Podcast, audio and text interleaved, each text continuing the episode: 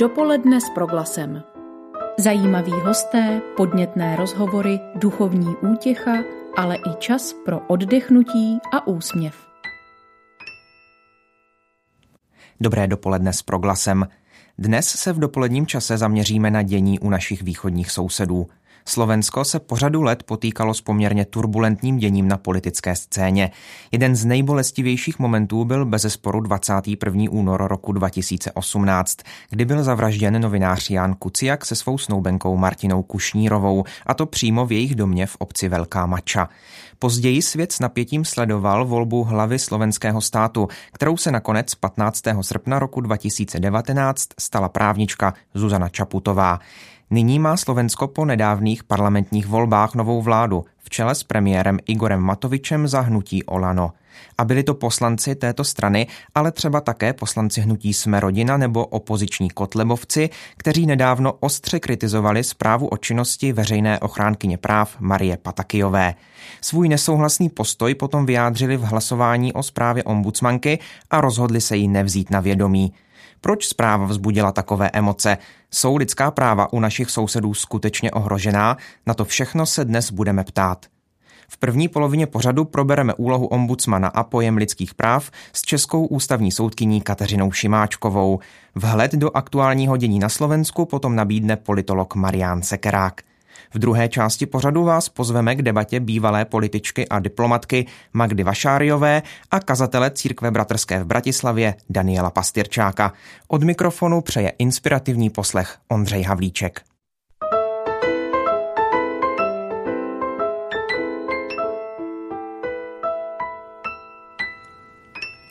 A dříve, než se přesuneme přímo k situaci na Slovensku, otevřeme téma lidských práv a role ombudsmana v jejich ochraně.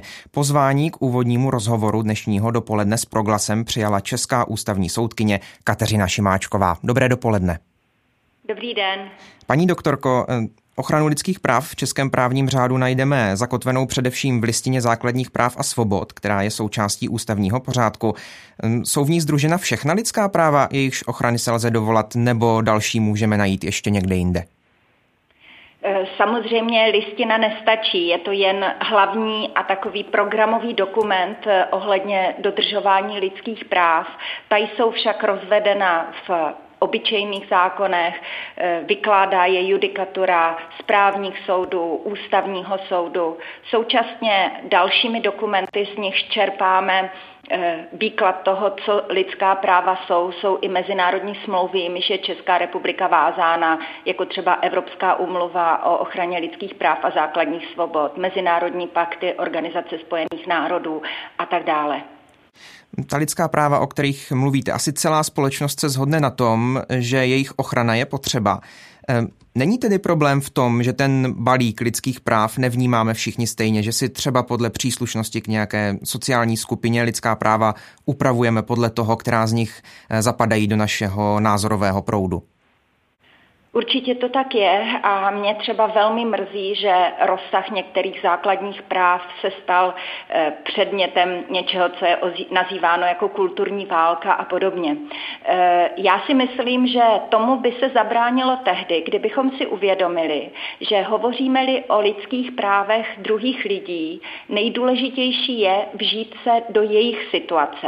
To znamená, situaci druhé lidské bytosti nemohu hodnotit ze své pozice, ze své hodnotové, ale také třeba sociální pozice, ale pokud rozhoduji o tom, jaká jsou, jaký je rozsah základních práv toho konkrétního dotčeného člověka, musím vlastně vyvinout určitou míru empatie a vžít se do jeho pozice a v jeho pozici hodnotit, co je zásahem do jeho svobody, rovnosti, důstojnosti. A to, co, o to, o čem mluvíte, tak to souvisí i s mou další otázkou, protože my v další části pořadu budeme mluvit o situaci na Slovensku a mimo jiné o sporech o to právě, co je nebo není lidským právem, přičemž dost zmiňované je právo na interrupci, právo na potrat. Patří tedy toto právo mezi lidská práva chráněná ústavou? Je to to právo, kdy je potřeba právě, aby jedna sociální skupina projevila empatii a vcítila se do někoho, v jehož pozici není? V žádném katalogu základních práv nenajdete napsáno, že ženy mají právo na potrat. Na druhou stranu, vlastně třeba u naší listiny, která obsahuje stejná ustanovení jako katalog základních práv, který je součástí slovenské ústavy, protože to je ještě dědictví z doby společné federace, tak tam vlastně na dvou místech se zaručuje nedotknutelnost soukromí jednotlivce a vlastně možnost rozhodovat si sám o svém soukromém životě a o svém těle. Právě z tohoto práva je potom dovozována, dovozován závěr, že skutečně do určité doby trvání těhotenství nemůžeme na matku dítěte hledět, nebo na budoucí matku hledět jen na jaký, jako na jakýsi inkubátor, ale že je to skutečně svobodná lidská bytost, která rozhoduje o svém těle. Současně ale v naší listině, stejně jako ve slovenské ústavě, najdeme i ustanovení, že lidský život je hoden ochrany i před narozením. Někdo si to vykládá právě jako cestu k zákazu svobodného rozhodování ženy o svém těle v prvním trimestru těhotenství. Já to spíše vnímám jako velký pokyn zákonodárci, aby ženy při svém rozhodování o budoucím osudu dítěte, které čekají, byly podpořeny různými veřejnými politikami, dostatkem sociálního bydlení, pomoci v péči, azylovými domy a podobně. Myslím si, že to je efektivnější cesta, jak zabránit potratům. Říká Kateřina Šimáčková, česká ústavní soudkyně, je právě teď hostem v pořadu Dopoledne s Proglasem. Ústava česká ve svém čtvrtém článku říká, že lidská práva jsou pod ochranou soudní moci. Kromě té ale v našem prostředí funguje také veřejný ochránce práv, který má starost o lidská práva přímo ve svém názvu. Tak kde se vzal a jaký je jeho úkol? Mm-hmm. Nejdřív bych řekla, že vlastně ochranu lidských práv najdeme už v článku jedna České ústavy, to znamená, že všechny činnosti státu se musí odehrávat s úctou k lidským právům. Či tu úctu k lidským právům tam by měla procházet činností celého státu a soudy jen vlastně na to dohlížejí. Právě orgán ombudsmana je vlastně velmi tradiční orgán, který byl zřizován ještě v době království ve Skandinávii a vlastně ho volil parlament, aby dohlížel na správnou činnost úředníků, aby úředníci vlastně neubližovali těm jednotlivcům, o jejichž osudech rozhodují. Takže to je, to je ten historický původ a skutečně podstatou té funkce je dohlížet na to, aby při výkonu veřejné správy nedocházelo k zásahům do e, subjektivních práv jednotlivců. Ombudsman nejen v Česku, ale právě teď také v okolních zemích, a my o tom za chvíli budeme mluvit v kontextu e, slovenské politiky, e, získává v posledních měsících zase e, sil, silnější postavení, nebo e, spíš se dostává e, více do veřejného prostoru ponětí o něm. E, v českém prostředí to nedávno byla volba nového ombudsmana. E, jaké jsou tedy pravomoci ombudsmana? Co může reálně dělat pro ochranu e, lidských práv, když se o něm v poslední době e, tak mluví? Je to vlastně orgán, který ve srovnání třeba se soudy nebo s vládou je mnohem slabší v tom smyslu, že vlastně sám nemůže vydávat rozhodnutí, kterými třeba ruší rozhodnutí orgánu veřejné správy nebo rozhoduje o právech jednotlivců a pak ta rozhodnutí jsou vykonatelná. Na druhou stranu může velmi silně působit prostřednictvím své odbornosti a prostřednictvím vlastně vystupování ve veřejném prostoru. Prostoru, protože on vlastně upozorňuje na konkrétní přešlapy orgánů veřejné správy, kde tedy zasahují do lidských práv, a to vůči všem orgánům. Nejmenším stavebním úřadem počínaje a rozhodnutím vlády konče a současně vlastně nabízí lepší právní řešení. A pokud zjistí, že je tady nějaký systematický problém, to znamená problém, který se opakuje v činnosti veřejné správy, pak o tom podává svědectví parlamentu, který by měl přijmout příslušná opatření, aby k zásahům do základních práv nebo veřejných subjektivních práv jednotlivců nedocházelo. Pozici a práci ombudsmana popisovala Kateřina Šimáčková, soudkyně Ústavního soudu České republiky. Byla v uplynulých minutách hostem pořadu Dopoledne s Proglasem. Paní doktorko, díky moc za váš čas. Nashledanou, také děkuji za pozvání. Naslyšenou. A my po písničce zavoláme politologovi Mariánu Sekerákovi, se kterým už se budeme věnovat přímo situaci ve slovenském parlamentu, který nedávno nevzal na vědomí zprávu o činnosti veřejné ochránkyně práv Márie Patakijové. Dopoledne s Proglasem. V dopoledni s Proglasem se dnes věnujeme aktuálnímu dění na Slovensku. Slovenský parlament nepřijal zprávu o činnosti ombudsmanky Márie Patakijové. Proti byli poslanci z vládního hnutí Olano, ale třeba také poslanci hnutí Jsme rodina nebo opoziční kotlebovci. Nelíbilo se jim, že ombudsmanka dává v dokumentu průchod svým ideologickým postupům. Ombudsmanka ovšem tuto kritiku odmítá. Co se to na Slovensku děje? O tom teď budu mluvit s Mariánem Sekerákem, politologem a spolupracovníkem Institutu pro křesťansko-demokratickou politiku. Dobré dopoledne. Dobrý den. Pane doktore, proč slovenský parlament tak jasně odmítl zprávu paní ombudsmanky? No, to je opravdu velice zajímavá otázka a v poslední době, v posledních několik týdnů se nad tím zamýšlelo hodně lidí, hodně komentátorů, analytiků a podobně. Je to věcí určité ústavní zvyklosti, že parlament většinou, nebo do, doposud vždycky vzal na vědomí zprávu ombudsmana, respektive v tomto případě ombudsmanky, na vědomí a nebyl s tím vůbec žádný problém. Byla to v podstatě taková formalita. Letos před několika týdny v květnu se stalo tedy poprvé to, že parlament se nevyjádřil pozitivně, když to takto řekneme, k této zprávě a rozhodl se nevzít ji doslova na vědomí. Většina těch poslanců dotázaných, kteří takto učinili, tak se vyjadřovali v tom smyslu, že mají pocit, že byla zpráva buď to ideologická, nebo nebyla úplně vyvážená, nebo že tam obsahovala některé prvky, s nimiž se úplně nestotožňují. Na což reagovala i pana, paní prezidentka, která se osobně účastnila do toho projednávání této zprávy v Národní radě Slovenské republiky a vyjadřila určitou lítost nad tím, že se, že se takto stalo. Tak já ještě doplním, že to nebylo poprvé letos, poprvé v historii Slovenska, co poslanci odmítli zprávu slovenské ombudsmanky, pokud se nepletu, bylo to už po čtvrté, takže Slovensko s tím nějakou zkušenost má. Nicméně poslanci poukazují na ideologické postupy ombudsmanky, ta se ovšem brání, že to tak není. Tak kde je to konkrétní, konkrétní jádro sporu? Ano, poprvé myslím v tom smyslu, že to odůvodnění je takovéto ideologické, nikoli věcné a že je to v podstatě součástí, o to, o, dá se říci, otevřeného nesouhlasu s, s ombudsmankou a tím úřadem. A, a tuto tendenci můžeme pozorovat v podstatě už dlouhodobě, od, prakticky od začátku působení, no dlouhodobě, od začátku působení tohoto nového nové vládní sestavy, ale i toho nového parlamentu v jeho současném složení. A ta v podstatě v podstatě spočívá v nesouhlasu s některými, s některými závěry, což, což vlastně olitovala nebo litovala toho i paní, paní ombudsmanka, že nebyla úplně pochopena ta její zpráva tak, jak byla předložena.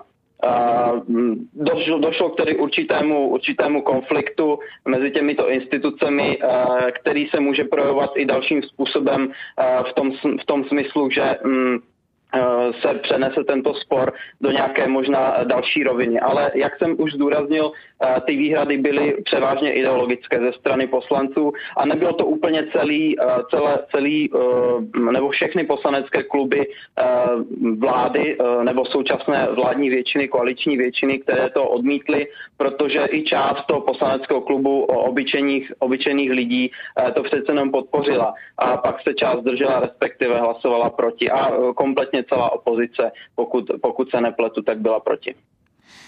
Právě tak, jak o tom mluvíte, tak debata na politické scéně Slovenska se rozdělila na obhájce křesťanských hodnot a jejich ohrožovatele. Přitom to ale ne vždycky úplně koresponduje s příslušností ke konkrétní politické straně nebo ke konkrétnímu hnutí. Tak odpovídá to dělení na obhájce křesťanských hodnot a jejich ohrožovatele skutečnosti? Je takhle, je takhle slovenská společnost rozdělená? Já si nemyslím, že úplně to odráží stoprocentně nějaké rozdělení společnosti, spíš to odráží priority, priority té současné nebo části poslanců současné vládní koalice, protože část z nich se otevřeně hlásí k určitým konzervativním myšlenkám nebo konzervativnímu ideologickému směru a snaží se prosazovat některé, některé změny v legislativě, které se dotýkají právě těch takzvaných kulturně etických otázek. Na druhou stranu právě ombudsmanka se hájila, že ta zpráva nemá ideologický základ, ale poukazuje na některé, některé problémy, které se týkají i těchto otázek, například, například reprodukčních práv žen a podobně. Samozřejmě ta zpráva je mnohem širší, obsahuje i, obsahuje i jiná témata, klade důraz na jiná témata, jako například průtahy v soudním řízení nebo průtahy v oblasti sociální pojišťovny a tak dále. Takže tam je celá, celá řada dalších oblastí, které jsou důležité a které, na které poukazuje ombudsmanka ne poprvé, ale už v podstatě opakovaně v těchto svých zprávách o, o, o své činnosti. Politolog Marián Sekerák je teď hostem pořadu Dopoledne s Proglasem. Bavíme se společně o aktuální situaci na Slovensku, která se tedy týká v posledních týdnech, nebo kde se v posledních týdnech řeší právě také situace, kdy slovenští poslanci nevzali na vědomí zprávu slovenské ombudsmanky.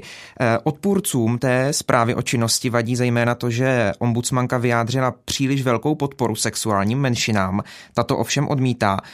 Konkrétně v případě manželství pro stejnopohlavní páry uvedla, že pouze volá po minimálním právním rámci a standardu, který se požaduje na mezinárodní úrovni. Tak co vy na to z obecného pohledu? Je to tak?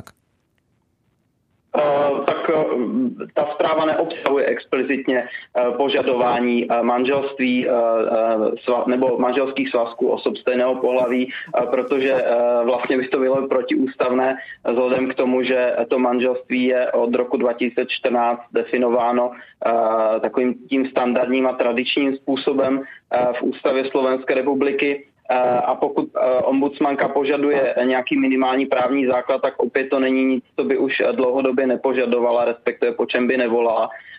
Je to věc, která, kterou zdůrazňuje už několik let a určitě, určitě netvoří hlavní náplň nebo hlavní bod té její agendy, ale to je jeden z bodů, kterou se rozhodla část poslanců nebo který si rozhodla část poslanců vybrat jako nějaký, nějaký důvod nebo odůvodnění toho svého rozhodnutí nevzít tu zprávu na vědomí. Říká Marián Sekerák, je hostem pořadu Dopoledne s Proglasem. Pojďme k ještě aktuálnější situaci. Včera bývalý slovenský premiér Peter Pellegrini oznámil svůj odchod ze strany Směr sociální demokracie. Co to znamená pro dříve nejsilnější stranu Slovenska a také pro rozložení sil v Národní radě? No, je to především záležitost uh, uh, vnitrostranická a je zajímavá v tom smyslu, že doposud uh, strana Smer, Smer sociální demokracie působila jednolitým dojmem, nedocházelo v rámci ní k nějakým vnitřním štěpením uh, a pokud se vyskytly nějaké problémy nebo nějaké interní ruptury, tak se to rozhodovalo v podstatě v uzavřeném kruhu a uzavřeným způsobem, který se příliš na veřejnost a do médií nedostával. Nyní v podstatě vyplavaly na povrch problémy, které patrně se tam vyskytovaly už déle a je to i kulminace toho, co můžeme pozorovat v případě strany Smer sociální demokracie dlouhodobě vzhledem k voličské podpoře, protože už v celé řadě voleb doposud voličská podpora této strany klesala. Možná takovým prvním, prvním momentem, kdy, se, kdy bylo jasné, že ten Smer je na určitém poklesu nebo sestupu, to byla, to byla prohra pana Fica v prezidentských volbách ještě předchozí, kdy soupeřil s Andrejem Kiskou, který nakonec vyhrál tyto volby, porazil Roberta Fica a od té doby můžeme říci, že opravdu dochází k tomu poklesu popularity nejenom strany Smer, ale i osoby Roberta Fica jako takového. Nyní patří dokonce mezi spíše nepopulární politiky na Slovensku a ten Ten volební výsledek posledních parlamentních voleb, byť nebyl až tak špatný, jak se původně očekávalo, opět znamenal pokles, pokles podpory voličů a byl možná tím posledním momentem, kdy Peter Pellegrini mohl říct, nebo na který čekal, aby mohl říct, že tedy ta jeho cesta už je nebo měla by být odlišná od té cesty strany Smer sociální demokracie. Nyní se tedy strana štěpí patrně definitivně a bude zajímavé hledět nebo, nebo vnímat tu strategii, kterou si vybere Peter Pellegrini a jemu blízcí spolupracovníci a politikové. Očekává se, že možná až třetina poslaneckého klubu současného strany Smer sociální demokracie bude náležet k tomu nově vzniklému nebo vznikajícímu subjektu pana Pellegriniho. Ten se během té tiskové konference, kdy to oznamoval včera, tak se ale přihlásil k sociálně demokratickým myšlenkám a zdůraznil, že vždy bude se hrdě hlásit k tomu, že v minulosti tím členem Smeru byl. Pojďme od toho štěpení jedné konkrétní strany k možná ke štěpení politické scény celkově, protože na Slovensku je přes rok, více než rok nová prezidentka, také, pardon, necelý rok nová prezidentka, nyní také nová vláda v čele s Igorem Matovičem. Na jakou cestu Slovensko nastoupilo? Kde bude mezi prezidentkou a vládou shoda a kde je naopak možné očekávat rozdíly? Vidíme třeba už právě teď u zprávy ombudsmanky, kterou prezidentka Čaputová podpořila, zatímco někteří poslanci vládního hnutí Olano hlasovali proti ní. Uh, tak ten, ten vztah uh, ústředních, ústředních postav uh, toho politického systému nebo nejvyšších ústavních činitelů uh, je momentálně v zásadě dobrý, alespoň navenek to tak působí, čehož důkazem uh, je i nedávná deklarace podepsaná o euroatlantickém a prounijním směřování Slovenské republiky, to znamená, není to nějaká zásadní změna kurzu, naopak je to potvrzení toho kurzu zahraniční politiky, který je oficiálně nastavený již několik let, takto deklarativně, takto takto manifestovali nejvyšší ústavní činitelé v čele s prezidentkou, což nebylo poprvé, protože to, něco podobného už jsme zažili v minulosti, třeba i za dob prezidenta Kisky, že se takovéto deklarace podepisovaly. Na druhou stranu paní prezidentka měla před nějakou dobou svoji první zprávu o stavu republiky v, v Národní radě Slovenské republiky, což je její ústavní kompetence nebo možnost, kterou jí dává ústava, aby předkládala takovouto zprávu. A, a tam zdůraznila některé, některé pozitivní věci, kde tu současnou, ale i tu předchozí vládu pochválila, zejména v souvislosti s bojem s epidemií. Na druhou stranu ale zdůraznila některé negativní aspekty, respektive svoje, svoje obavy a výhrady třeba ke zkrácenému legislativnímu řízení, což považuje za problém a zdůraznila, že k takto, k takto přijatým zákonům se bude stavět obezřetně. Rozumím, moje poslední otázka, poprosím o stručnou odpověď, trochu nás tlačí čas. Nemůžu se nezeptat na dozvuk dění kolem vraždy novináře Jána Kuciaka, následný soud jeho vrahu. Jak přelomové rozuzlení celého případu je? Jak ho vnímá veřejnost? No, toto má samozřejmě několik vrstev. Já ještě doplním vlastně, že to souvisí úzce i s děním ve straně Smer, že i tato událost byla jednou, jedním z takových mezníků v tom vnitrostranickém vývoji do, dnes, do dneška. Právě Robert Fico zdůrazňuje, že to určitým způsobem zhatilo, respektive velice zkomplikovalo tu jeho další politickou kariéru, jako kdyby právě ta vražda byla nějakým, nějakým důvodem pro to, proč, proč se jeho kariéra trošičku se souvá směrem dolů. Druhá věc je samozřejmě, že i ta vražda nastartovala určité vnitro politické domácí procesy, které vedly možná i k podpoře právě těch hnutí a stran, jako jsou obyčejní lidé v těch nedávných parlamentních volbách. Vzhledem k, vzhledem k tomu, že tím ústředním heslem voleb byla změna, změna stylu vládnutí. A třetí rovina je ta rovina toho soudního procesu s údajným objednavatelem vraždy Marianem Kočnerem, což je soudní proces velice intenzivně sledovaný médii a velice pečlivě, pečlivě analyzován a zatím se to vyvíjí neúplně ve prospěch pana Kočnera, zatím tedy ten důkazový materiál. Takže bude určitě zajímavé sledovat i tento soudní proces dál až do jeho konce. Říká Marián Sekerák, politolog a spolupracovník Institutu pro křesťansko-demokratickou politiku. Byl v posledních minutách hostem pořadu Dopoledne s Proglasem. Díky moc za váš čas. Děkuji za za pozvání. Naslyšenou. A my už za chvíli pozveme k poslechu debaty. Naše pozvání přijala Magda Vašáriová a Daniel Pastyrčák.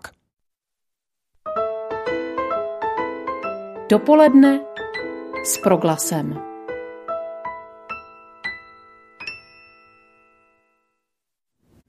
V polovině května poslanci Národní rady v hlasování nevzali na vědomí zprávu o činnosti veřejného ochránce práv za rok dva tisíce devatenáct. Proti přijetí bylo padesát poslanců, zprávu podpořilo třicet tři, třicet čtyři z nich, zdrželo se čtyřicet šest. Kromě opozičních poslanců ji nepodpořil celý klub Jsme rodina a vícero poslanců Olano. Jak to tedy s lidskými právy u našich sousedů je? Co je předmětem sporu a zejména, kudy se ubírá politika Slovenska? O tom teď budeme mluvit s bývalou političkou a diplomatkou, současnou prezidentkou Spolku slovenských žen Živena, Magdou Vašáriovou. Dobré dopoledne. Dobré ráno, dobré ráno. Tak a já zároveň doplním, že my k debatě zveme také kazatele Církve bratrské v Bratislavě a publicistu Daniela Pastyrčáka. Zatím se nám ho nedaří připojit, ale budeme to v následujících minutách zkoušet. Paní Vašáriová, ta první otázka je asi jasná. Dělá podle vás ombudsmanka Patakijová svoji práci dobře? Samozrejme, samozrejme sú to, je to veľmi skúsená žena a pokračuje v práci svojej predchodkyne pani Dubovcovej. Ale to, že poslanci odmietli jej správu, je už vlastne tradícia. Pretože aj pre, napríklad, keď predkladala svoju správu pani Dubovcová, tak väčšina poslancov radšej odišla, nepočúvali ju, kritizovali ju. Aj preto ne, nekandidovala na druhú časť svojej funkcie a vystriedala ju pani Patakijová, ktorá um, zastáva a je rovnako skúsená, zastáva tie isté hodnoty ako pani Dubovcová.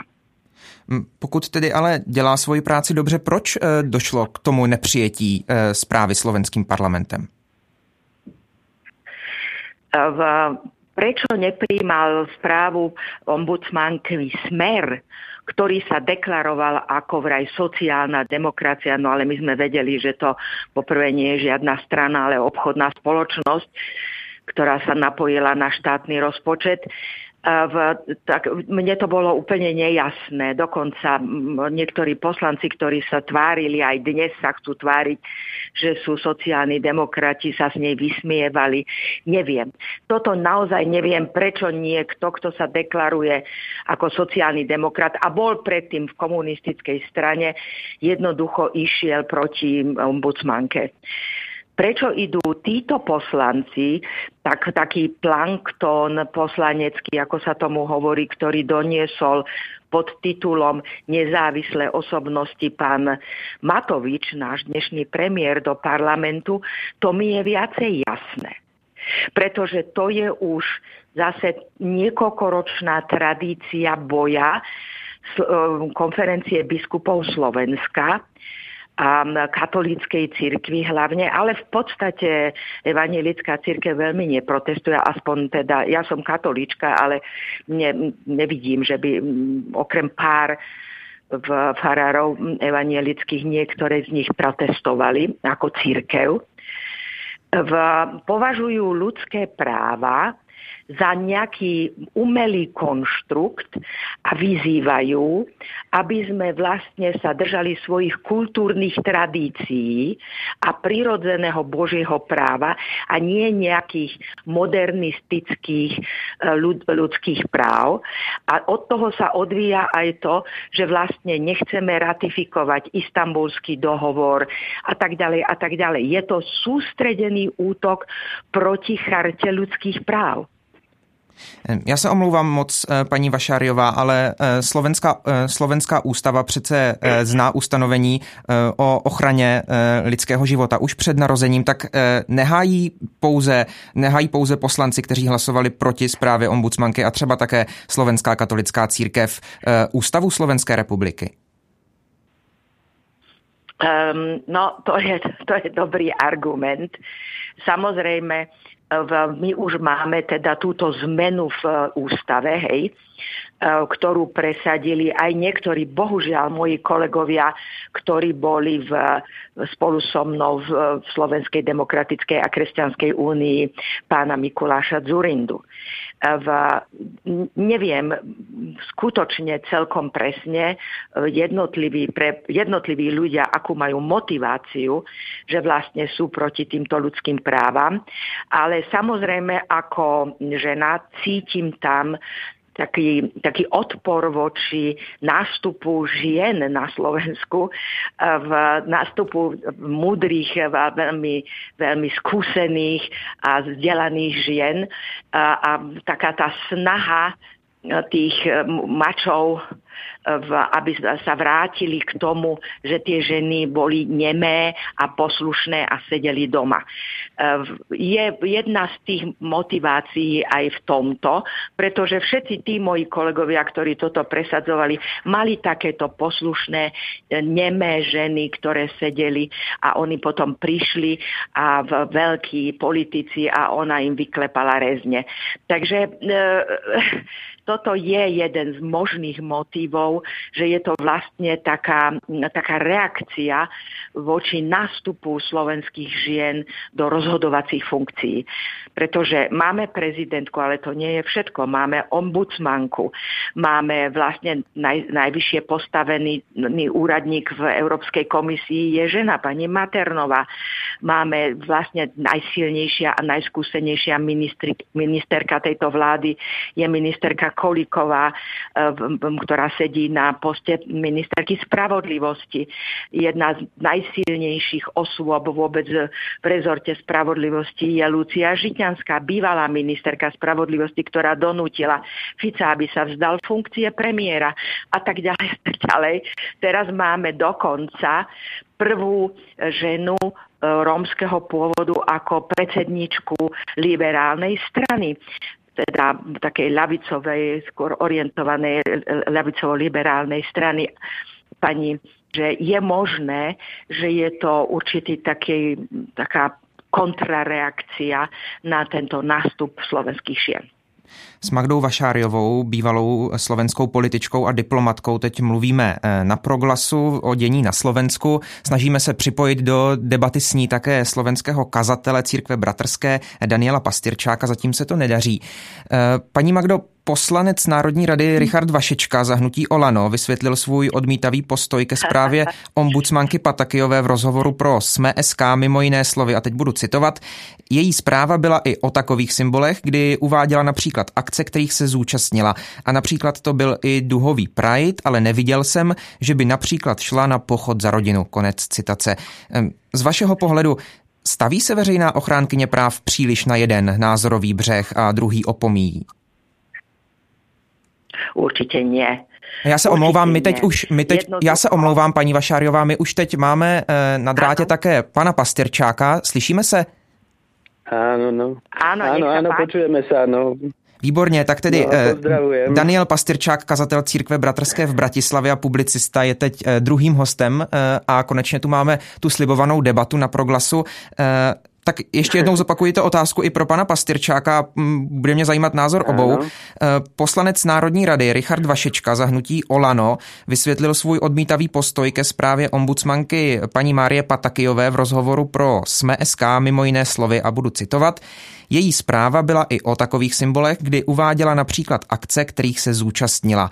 A například to byl duhový Pride, ale neviděl jsem, že by například šla na pochod za rodinu. Konec citace. Z vašeho pohledu staví se veřejná ochránkyně práv příliš na jeden názorový břeh a druhý opomíjí, tak jak to naznačuje Richard Vašečka z vládního hnutí Olano. Paní Vašáriová.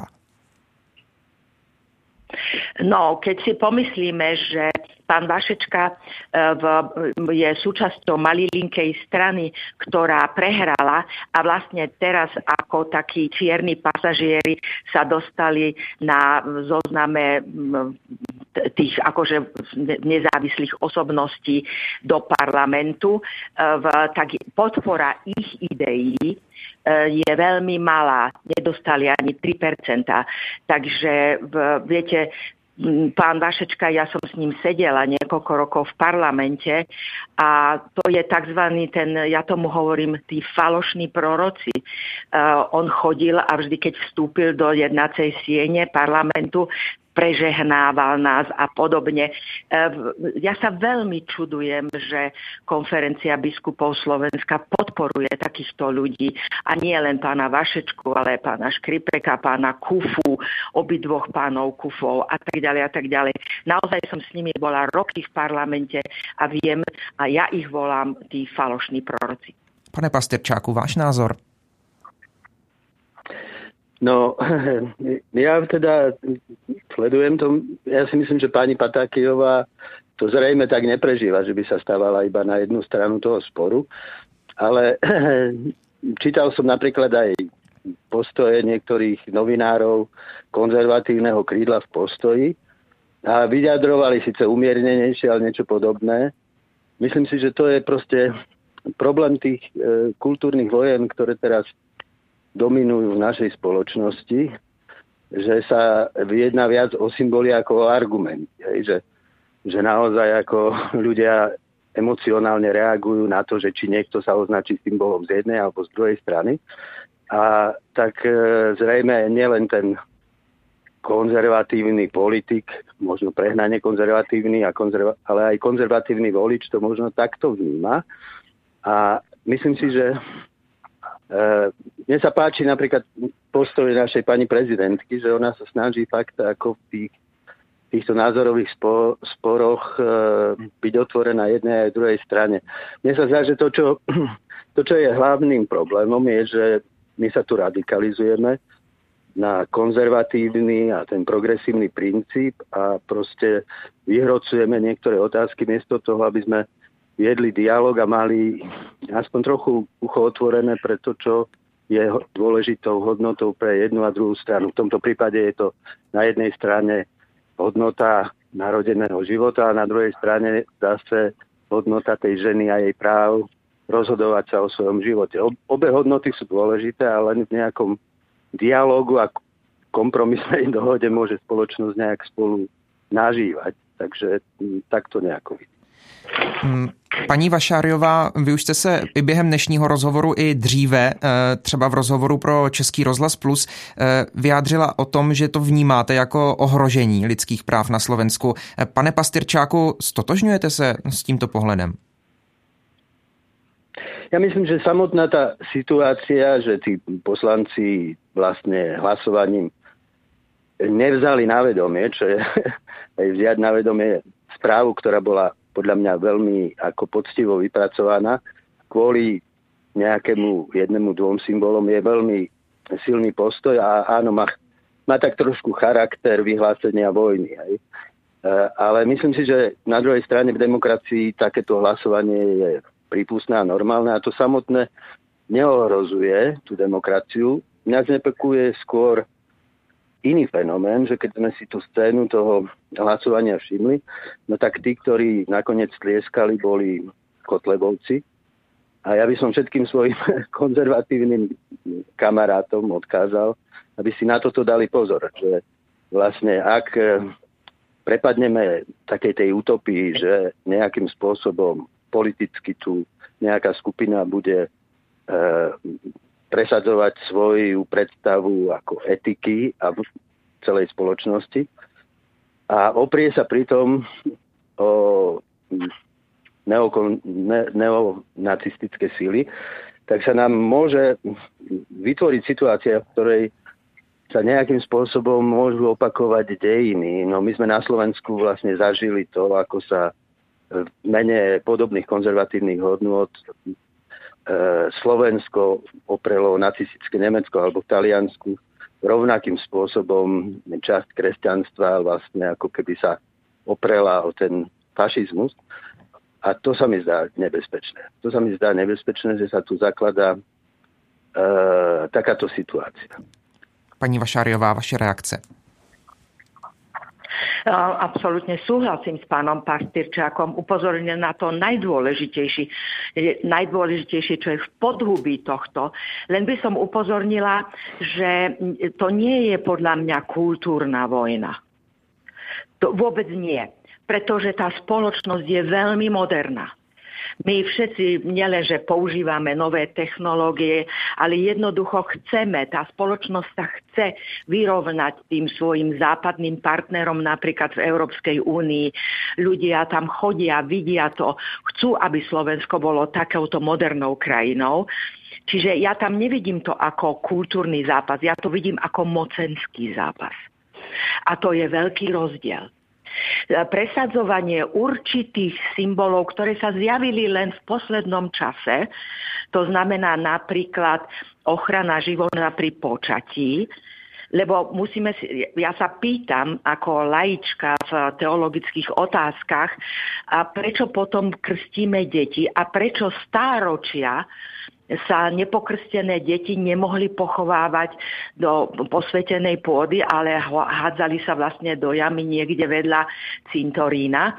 A prečo ľudia vždy s umierajúcim dieťaťom bežali, aby ich kňaz pokrstil, aby sa zbavilo vlastne toho najťažšieho hriechu, ktorý podľa tejto, podľa kresťanstva nesieme v sebe. A zrazu krst nemá vôbec žiaden význam a má význam len samotné splynutie vajíčka a spermie. Bez ohľadu na to, ako sa skončí.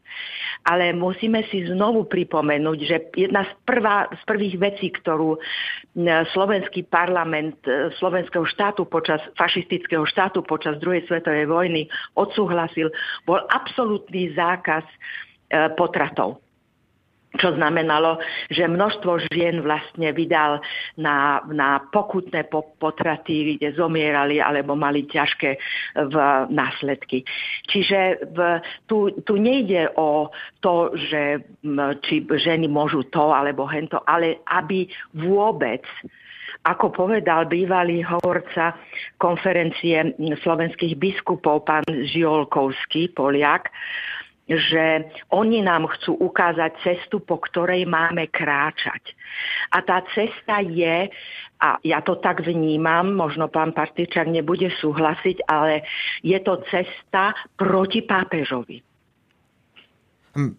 No to, se, no to mě zajímá, proč, proč je to, vy už jste to zmínila také v rozhovoru právě pro Český rozhlas Plus, že konference slovenských biskupů jde přímo proti papeži Františkovi, proti jeho názorům, tak můžete konkretizovat, v čem, v čem přesně to je?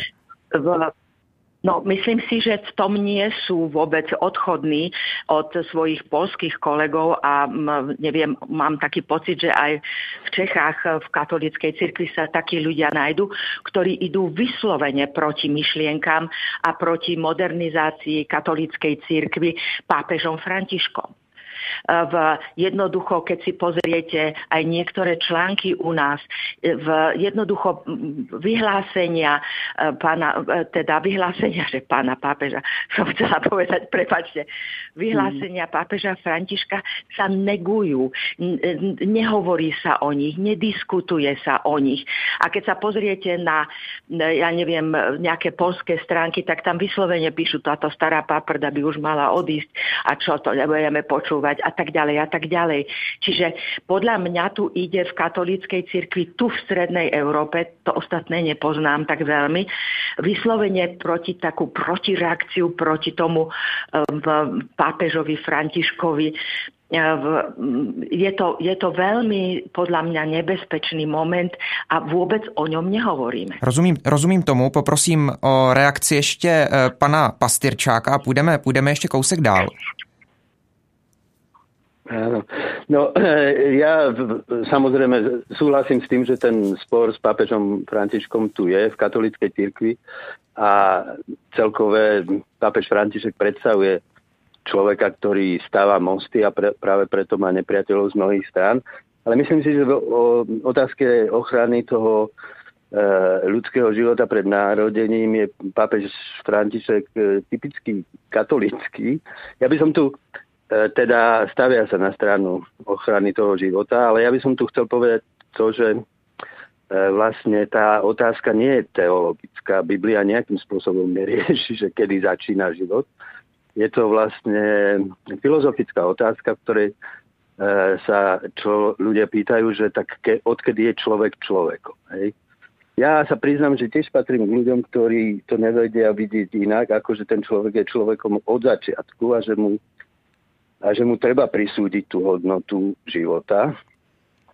Nad, napríklad my sme zažili počas komunizmu ešte, keď sme čakali tretie dieťa, Jonatána, ktorý je úžasný chlapec, že keď Jarka prišla gynekologovi, tak prvá otázka, ktorú sa jej spýtal, že tak kedy, si to, kedy to dáme von. Pretože sa mu zdalo, že dve deti už je dosť. Ale e, myslím si, že e, tu ten problém, ktorý je pred nami, je, otáz- je problém právny. Hej? Že e, aká cesta nám pomôže chrániť ten ľudský život čo najlepšie. Ja si myslím, že v tom sa vlastne tieto iniciatívy, ktoré chcú nejakým spôsobom právne vnútiť všetkým ženám v každej situácii, v ktorej sa ocitnú, to, že si vlastne ten život nemôžu, teda to dieťa nemôžu zobrať, že to nie je cesta, ktorá by pomáhala. Tí, pre ktorých je ľudský život od narodenia vzácny, by mali hľadať iné, podporné, nie, nie reštriktívne cesty, tomu, aby sa počet takýchto zákrokov znižoval v spoločnosti. Na druhej strane, myslím si, že ten spor je preto aj taký vyhrotený, lebo áno, je to mocenský spor, že kultúrne vojny sú o mocenskom spore a oni oproti sebe kladú symboly viac ako argument. Na jednej strane počujete od ochrancov života pred počatím, že interrupcie sú horšie ako holokaust, čo ja keď som prvýkrát počul, mi úplne vyrazilo dých. Na druhej strane počujeme druhú stranu, ktorá redukuje celú otázku na otázku reprodukčných práv. No ale v skutočnosti ide o život. Život matky, život otca a v konečnom dôsledku o život toho nového človeka. A otázka etiky a duchovných postojov sa nedá redukovať na právo. A možno to najdôležitejšie, čo treba povedať, že kresťanstvo nikdy nemôže byť spojené s politickou utopiou kresťanského štátu, teda niečo, čo by bolo vnútené zákonmi všetkým občanom. Kresťanstvo sa vždy presadzuje iba silou angažovaného života a služby ostatným ľuďom. Ježíš povedal, moje královstvo nie je z tohto světa a to se nedá zrušit. Tak já se omlouvám, já vás přeruším, říká kazatel církve bratrské v Bratislavě a publicista Daniel Pastyrčák. Je teď hostem spolu s bývalou političkou a diplomatkou Magdou Vašáriovou v pořadu Dopoledne s Proglasem. Zajímá mě ještě, poslanci, kteří zprávu ombudsmanky odmítli vzít na vědomí, argumentují tím, že ombudsmanka dostatečně nebrání křesťanské hodnoty ve společnosti. A tak ta moje otázka zní jednoduše, patří vlastně k úřadu veřejné ochránkyně práv obrana křesťanských hodnot? Je to jejím úkolem? Samozrejme, že nie. Samozrejme, že nie. Okrem toho, čo sú teda tie kresťanské hodnoty.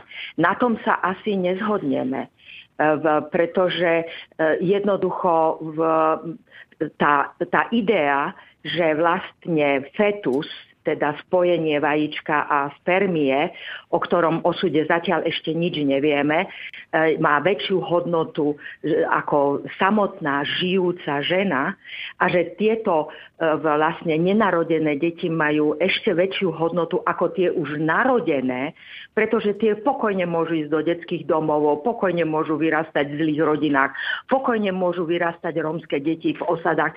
Týmto Týmito problémami, ktoré máme doma, sa bohužiaľ tieto, v, tieto hnutia za život a podobne vôbec nezaoberajú.